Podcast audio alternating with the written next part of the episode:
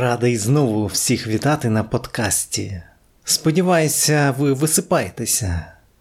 Навіть якщо зараз глуха ніч, послухайте випуск 14, в якому я читаю свій переклад уривків із роману Філіпа Ріва Смертні машини. Можливо, вас заколисає мій нудний голос.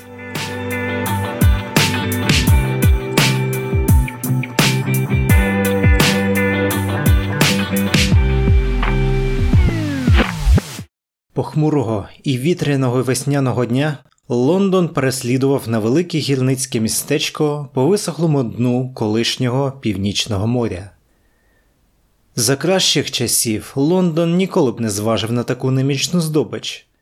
Колись величне мобільне місто полювало на значно більше поселення, ніж це, на півночі сягаючи меж крижаної пустки, а на півдні середземноморських берегів. Проте останнім часом здобич траплялася рідко, і деякі більші міста почали позирати у бік Лондона голодним поглядом. Ось уже десятиліття він ховався від них у гористому західному краї постійних дощів, де, за словами гільдії істориків, колись був острів Британія.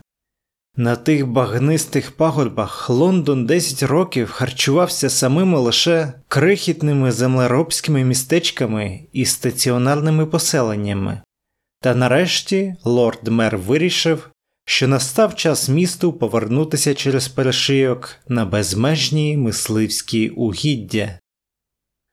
Ледве Лондон дістався середини сухопутного мосту, як чотові на високих спостережних вежах помітили гірницьке містечко, яке за 30 кілометрів прямо по курсу гризло соляну кірку.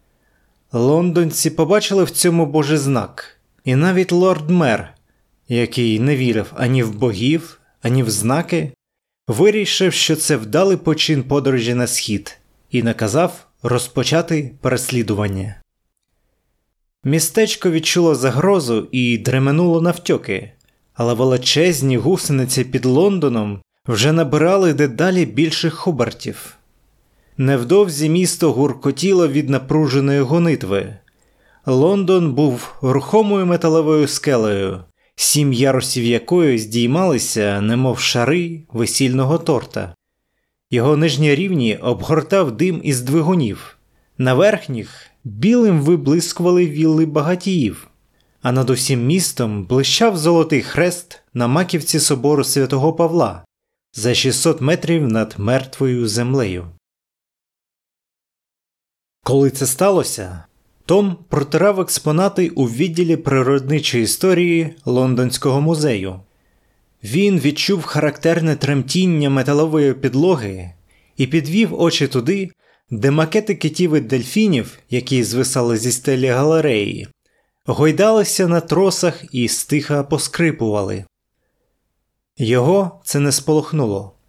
Всі 15 років свого життя Том прожив у Лондоні і призвичаївся до його руху. Він знав, що зараз місто змінює курс і підвищує швидкість. Приємне поколювання пройняло його тіло. Це був давній мисливський запал, знайомий усім лондонцям. Певно, помітили здобич. Кинувши щитки й ганчірки, він притулив долоню до стіни і відчув вібрацію, яку розносили велетенські машинні відділення у череві. Так, ось вона вливається в гул, густа пульсація допоміжних двигунів. Бух-бух-бух. Наче між його кістками грає великий барабан. Лондонський музей стояв у самому серці другого ярусу у метошливому районі під назвою Блумсбері, де з-під першого ярусу і ржавим небом нависав за кілька метрів над дахами. Не переймаючись, що його помітять, Том проштовхувався темною багатолюдною вулицею до громадського втуп екрана поруч із підйомною станцією Тоттенгем Корт Роуд. Щойно він приєднався до натовпу перед екраном, він вперше побачив далеку здобич, бліду синьо сіру пляму, спійману камерами на шостому ярусі. Це містечко має назву Солехват, гримів голос диктора. Населення гірницької платформи складає 900 осіб. Поточна швидкість 130 км на годину. Напрямок руху східний. За розрахунками гільдії навігаторів, Лондон спіймає містечко до заходу сонця. За перешийком нас неодмінно чекає ще більше міст. І це наочний доказ тієї мудрості нашого любого лорд-мера, яку він виявив, коли вирішив знову повести Лондон на схід. Містечко було так близько, що він міг розрізнити людей, які, мов мурахи, метушилися на його верхніх ярусах. Які ж вони, либонь, перелякані, знаючи, що на них насувається Лондон і ховатися нікуди. Але він розумів, що не треба їх жаліти. За законом природи міста їли містечка, так само містечка їли менші містечка, а ті намагалися урвати собі жалюгідні стаціонарні поселення. Це і був муніципальний дарвінізм, який панував над світом уже тисячу років, відколи видатний інженер Ніколас Примх перетворив Лондон на перше мобільне місто. Лондон, Лондон! Він горлав, долучаючи свій голос до всебічного гомону на майданчику. І за мить натовп у нагороду побачив, як відривається одне з коліс солихвата. Містечко крутонуло вбік і зупинилося. Його димові труби відламалися і звалилися на охоплені панікою вулиці, а тоді нижні яруси Лондона затулили солихват від глядачів, і Том відчув, як під ногами затремтів метал. То захлопнулися велетенські гідравлічні щелепи міста. Повсюди з оглядових майданчиків лунав гамір несамовитого святкування. Динаміки, підвішені до ярусних опор, заграли гордість Лондона, і якийсь незнайомець міцно обійняв Тома і прокричав на вухо Спіймали! Спіймали! Та він не знітився. Цієї миті він любив усіх, хто був на майданчику. Спіймали!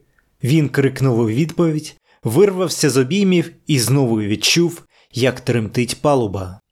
Десь унизу великі сталеві зуби міста стискали солехват, піднімали і затягували його до корми у черево. На борту здобичі завжди були шукачі, кочівники, які пішки мандрували по мисливських угіддях і по шматочках збирали технології древніх. І солехват не був винятком.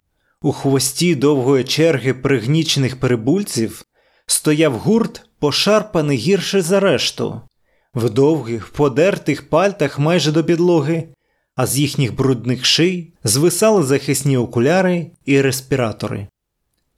Тома, як і більшість лондонців, жахала думка, що хтось справді досі живе на голій землі. Тиша, все ще тиша. Він не міг збагнути. Навіть коли Лондон зупинявся, у гуртожитку ніколи не панувала тиша. Дзищали вентилятори, гуділи і торохтіли далекі підйомники, на сусідніх ліжках хропіли інші учні. Та тепер сама тиша, боліла голова, і взагалі боліло все тіло. Ліжко теж здавалося дивним, і коли він заворушив руками то відчув між пальцями щось холодне і слизьке, мов грязюка. З роззявленим ротом він сперся на руки. Зрештою, це не був гуртожиток для учнів третього розряду. Він лежав на високому багнистому пагорбі на краю глибокої борозни, і у блідому, блакитно-сірому сяйві ранкової зорі помітив, що дівчина зі спотвореним обличчям сидить поруч. Той жахливий сон, де він ковзав униз по обвугленому сміттєпроводу, виявився правдою. Він впав із Лондона і залишився наодинці з естер шоу на голій землі. Він застогнав від жаху, і дівчина мимохідь озирнулася на нього та знову відвела очі. То ти живий? вона сказала. Я думала, ти вмер. Здавалося, їй було байдуже так чи так. Дивись під ноги. гримнула Естер Шоу, і він розплющив очі і усвідомив, що ледь не завів її через край прямовисної борозни. Вони йшли без перестанку, і Том подумав, що найбільше йому бракувало тут міської їжі. Те варево, яке подавали в їдальній гільдії, ніколи не вирізнялося вишуканістю, але воно було кращим, ніж ділька від бублика, а наразі нічого іншого він не мав. Коли він поцікавився в естер-шоу, чим тут взагалі харчуються, вона просто відповіла: Б'юся б заклад, Лондончику, тепер ти жалкуєш, що через тебе я загубила свою торбину. Там у мене було трохи смачної сушеної собачатини. Він досі не склав про неї думки. Здебільшого вона мовчала, а коли він намагався заговорити, спопиляла його поглядом, тож він швидко призвичаєвся теж іти мовчки. Але інколи, вельми раптово, все ж подавала голос. Дорога починає підніматися, вона казала. Отже, Лондон сповільниться. Вони марнуватимуть пальне, якщо далі йтимуть угору на повній швидкості. Потім, за годину другу, мама казала, що мобільні міста це дурня. Вона казала, що вони мали сенс тисячу років тому, коли були усі оті землетруси, виверження і льодовики сунули на південь. Та тепер вони продовжують кататися і їсти одне одного, бо люди сильно дурні, щоб зупинити їх. Тому подобалося, коли вона говорила, навіть попри те, що її мама здавалася йому небезпечною протимобілісткою. Та коли він намагався підтримати розмову, вона знову замовкала і прикривала обличчя рукою. Складалося враження, наче її ходорляве тіло розділяли дві різні естер. Одна була безжалісною месницею і думала тільки про те, як вбити Валентайна, а інша була спритною, кмітливою і приємною дівчиною, яка, здавалося, іноді визирала з під тієї пошрамованої маски. Його непокоїло, чи не була вона трохи божевільною. Будь-хто може втратити розум, якщо стане свідком вбивства своїх батьків. Як це трапилося? він запитав обережно. Тобто, твої мама і тато, ти впевнена, що це точно був Валентайн? Столи рота і йди, вона відрізала. Але глибокої ночі, коли вони, зіщулившись у западанні, рятувались від холодного нічного вітру, вона раптом почала розповідати про себе. Я народилася на голій землі, вона сказала, але не такі, як ця. Я жила на острові Дубовий, далеко на заході. Колись він був частиною мисливських угідь, але після землетрусів довколишні землі пішли під воду і утворився острів задалеко від берега, що захистило його від нападів мобільних міст, і надто скелястий, щоб до нього дісталися міста амфібії. Там було чудово, зелені пагорби, і всюди оголені гірські породи, і струмки, що течуть крізь дубові хащі посірілі від лишайників. Дерева з ними були кудлатими, як старі собаки. Том здригнувся. Кожен лондонець знав, що на голій землі живуть тільки дикуни. Мені більше до душі добра, міцна палуба під ногами. Він сказав, але Естер, здавалося, його не почула.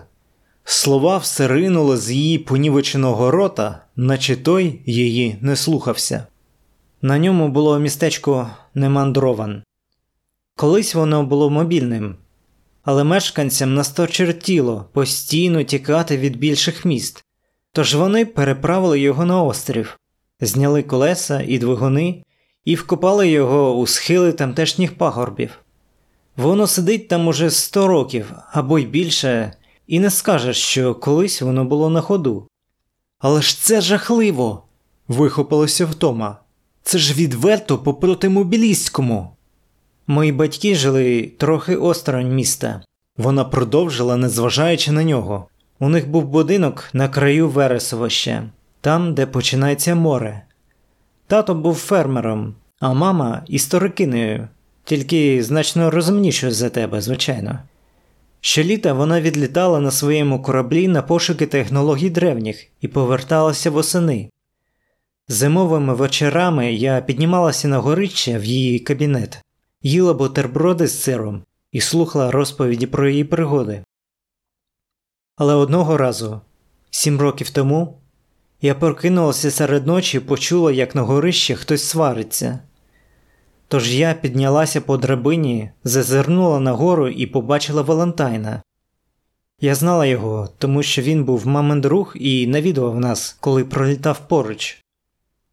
Ось тільки тієї ночі він був аж ніяк не дружнім. Віддай пристрій, Пандоро. Він все повторював. Віддай мені медузу. Він не знав, що я дивлюся. Я стояла на верхніх сходинках і зазирала у кімнату, надто перелякана, щоб піднятися чи спуститися. Валентайн був до мене спиною, а мама навпроти нього, з цим пристроєм у руках, і сказала Кутись до біса, Тадеусе. Я знайшла її, вона моя. А тоді Валентайн витяг меч і. і. Вона зупинилася перевести подих. Їй не кортіло продовжувати, але її несла хвиля спогадів назад до тієї ночі, тієї кімнати і крові, яка забризкала материну мапу зоряного неба, наче на ньому з'явилося нове сузір'я. А тоді він озирнувся і побачив мене. Він рушив до мене, а я кинулася вниз, і його меч тільки розтік мені обличчя, і я впала з драбини. Мабуть, він вирішив, що вбив мене. Я почула, як він підійшов до маминого стола і почав порпатися у паперах. Тоді я підхопилася і побігла. Тато лежав на кухні. Він теж був мертвий. Він вбив навіть собак.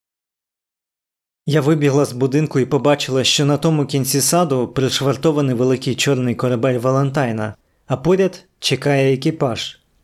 Вони пустилися за мною, але я втекла. Я побігла до ангара і виштовхала батьків скіф. Здається, я хотіла поплисти в немандрован по допомогу. Я була ще мала і думала, що мамі й тату допоможе лікар. Але біль і втрата крові мене так виснажили. Якось я відв'язала човен і його підхопила течія. Я отямилася вже на іншому березі, на краю мисливських угідь. Згодом я жила в глушині. Спочатку я пам'ятала небагато, ніби розгубила деякі спогади, коли він розтяв мені голову, а решта сплуталася. Але поступово пам'ять почала повертатися, і одного дня я пригадала Валентайна і те, що він скоїв. Саме тоді я вирішила піти і знайти його, вбити його так само, як він вбив мою маму і мого тата. Що це за пристрій? спитав Том після довгого мовчання. Медуза чи як її там? Естер знизала плечима. Було вже темно, і він не бачив, але почув порох плечей під її брудним пальтом. Його знайшла мама, технології древніх. Я не помітила в ньому нічого цікавого. На вигляд, наче металевий м'яч, весь побитий у вм'ятинах, але він вбив її саме через нього. Том ще довго сидів, знову і знову обдумуючи її розповідь. Він згадав ті фантазії, які рятували його під час довгих нудних днів у музеї. Він мріяв, що застрягне десь у глушині з вродливою дівчиною і вистежуватиме якогось кривавого вбивцю, але він ніколи не уявляв, що буде так мокро і холодно, або що так сильно болітимуть ноги, або що вбивцею виявиться найвеличніший герой Лондона. А щодо вродливої дівчини, він поглянув на відверту катастрофу на обличчі Естершоу під блідим сяйвом місяця. Вона супилася навіть у вісні. Тепер він розумів її краще. Вона ненавиділа Валентайна, але себе ненавиділа навіть більше за свою потворність і за те, що жива, а батьки ні. Він згадав, як сам почувався після великого нахилу. Він прийшов додому і побачив розчавлений будинок, і батьків уже не було. Він чомусь думав, що винен саме він. Його переповнювало почуття провини, тому що він не помер разом із ними. Я мушу їй допомогти, він міркував. Я не дозволю їй убити містера Валентайна, але знайду спосіб донести людям правду. Якщо це дійсно правда. Може, завтра Лондон трохи пригальмує, а Естер з її ногою стане ліпше. Ми повернемося до міста ще до вечора, і хтось нас вислухає. По той бік дверей нависають тіні і запах мастила. Під дальньою стіною незворушно стоїть висока фігура. Лорд мер входить у кімнату, і наче фари вмикаються два круглі зелені ока. Містере Терняк, Ледь непривітно звертається кром. як ваші справи? Сподіваюся, я вас не розбудив? Я ніколи не сплю, відповідає голос із темряви. Це страшний голос. Він різкий, мов вищання і ржавих коліщат. Навіть докторка Твікс, яка постійно його чує, здригається під своїм гумовим халатом. Бажаєте знову мене обстежити? Ні, тельняче. каже кром. Пам'ятаєте, про що ви попереджали мене, коли ми познайомилися півтора роки тому? Про малу шоу. Я сказав, що вона жива і прямує до Лондона. Що ж, здається, ви були праві. Вона дісталася сюди, як ви і передбачали. Де вона? Приведіть її сюди. На жаль, це неможливо. Вона стрибнула через сміттєпровід назад у глушину. Лунає повільний свист, наче з нього виривається пара. Я повинен наздогнати її. Кром посміхається. Я так і сподівався, що ви зголоситеся. Ми вже підготували для вас один із яструбів 90 розвідувальних кораблів моєї гільдії. Пілоти доправлять вас назад до того місця, де впала дівчина. Якщо вона та її супутник мертві, гарні новини. Якщо ж вони живі, вбийте їх. Перенесіть мені їхні тіла. А потім? питає голос. А потім, терняче, Відповідає кром. я дам вам те, чого ви так бажаєте. Терняк щось помічає. Він подає знак пілотам із гільдії інженерів. Вони кивають, але бурмочуть, приземляючи яструб 90. Що там знову? Скільки ще ми будемо літати туди-сюди вздовж цих гусеничних слідів, поки він не визнає, що дітлахи мертві? Однак бурмочуть вони тихо. Терняк їх жахає. Люк відчиняється, і з нього виходить терняк. Його очі прочісують місцевість, поки він не знаходить те, що шукав.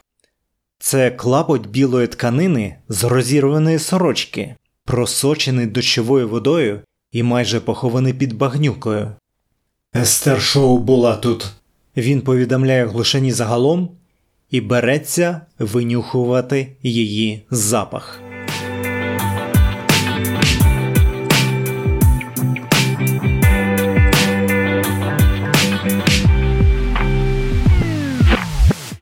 Неймовірно, що дають 5 років перекладацького досвіду.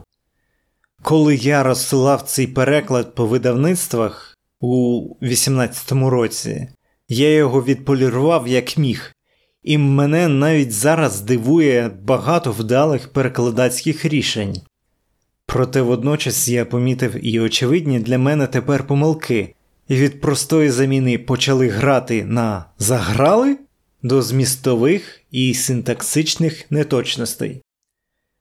Наступного разу мова піде про книжку Нобеліанта Кензебуру Оє, яка містить одразу два його романи Особистий досвід і Обійняли мене води до душі моєї. Щоб не прогавити, підписуйтесь і підписуйте своїх котів. Слухайте разом. Тут вас не судитимуть за вашу ексцентричність.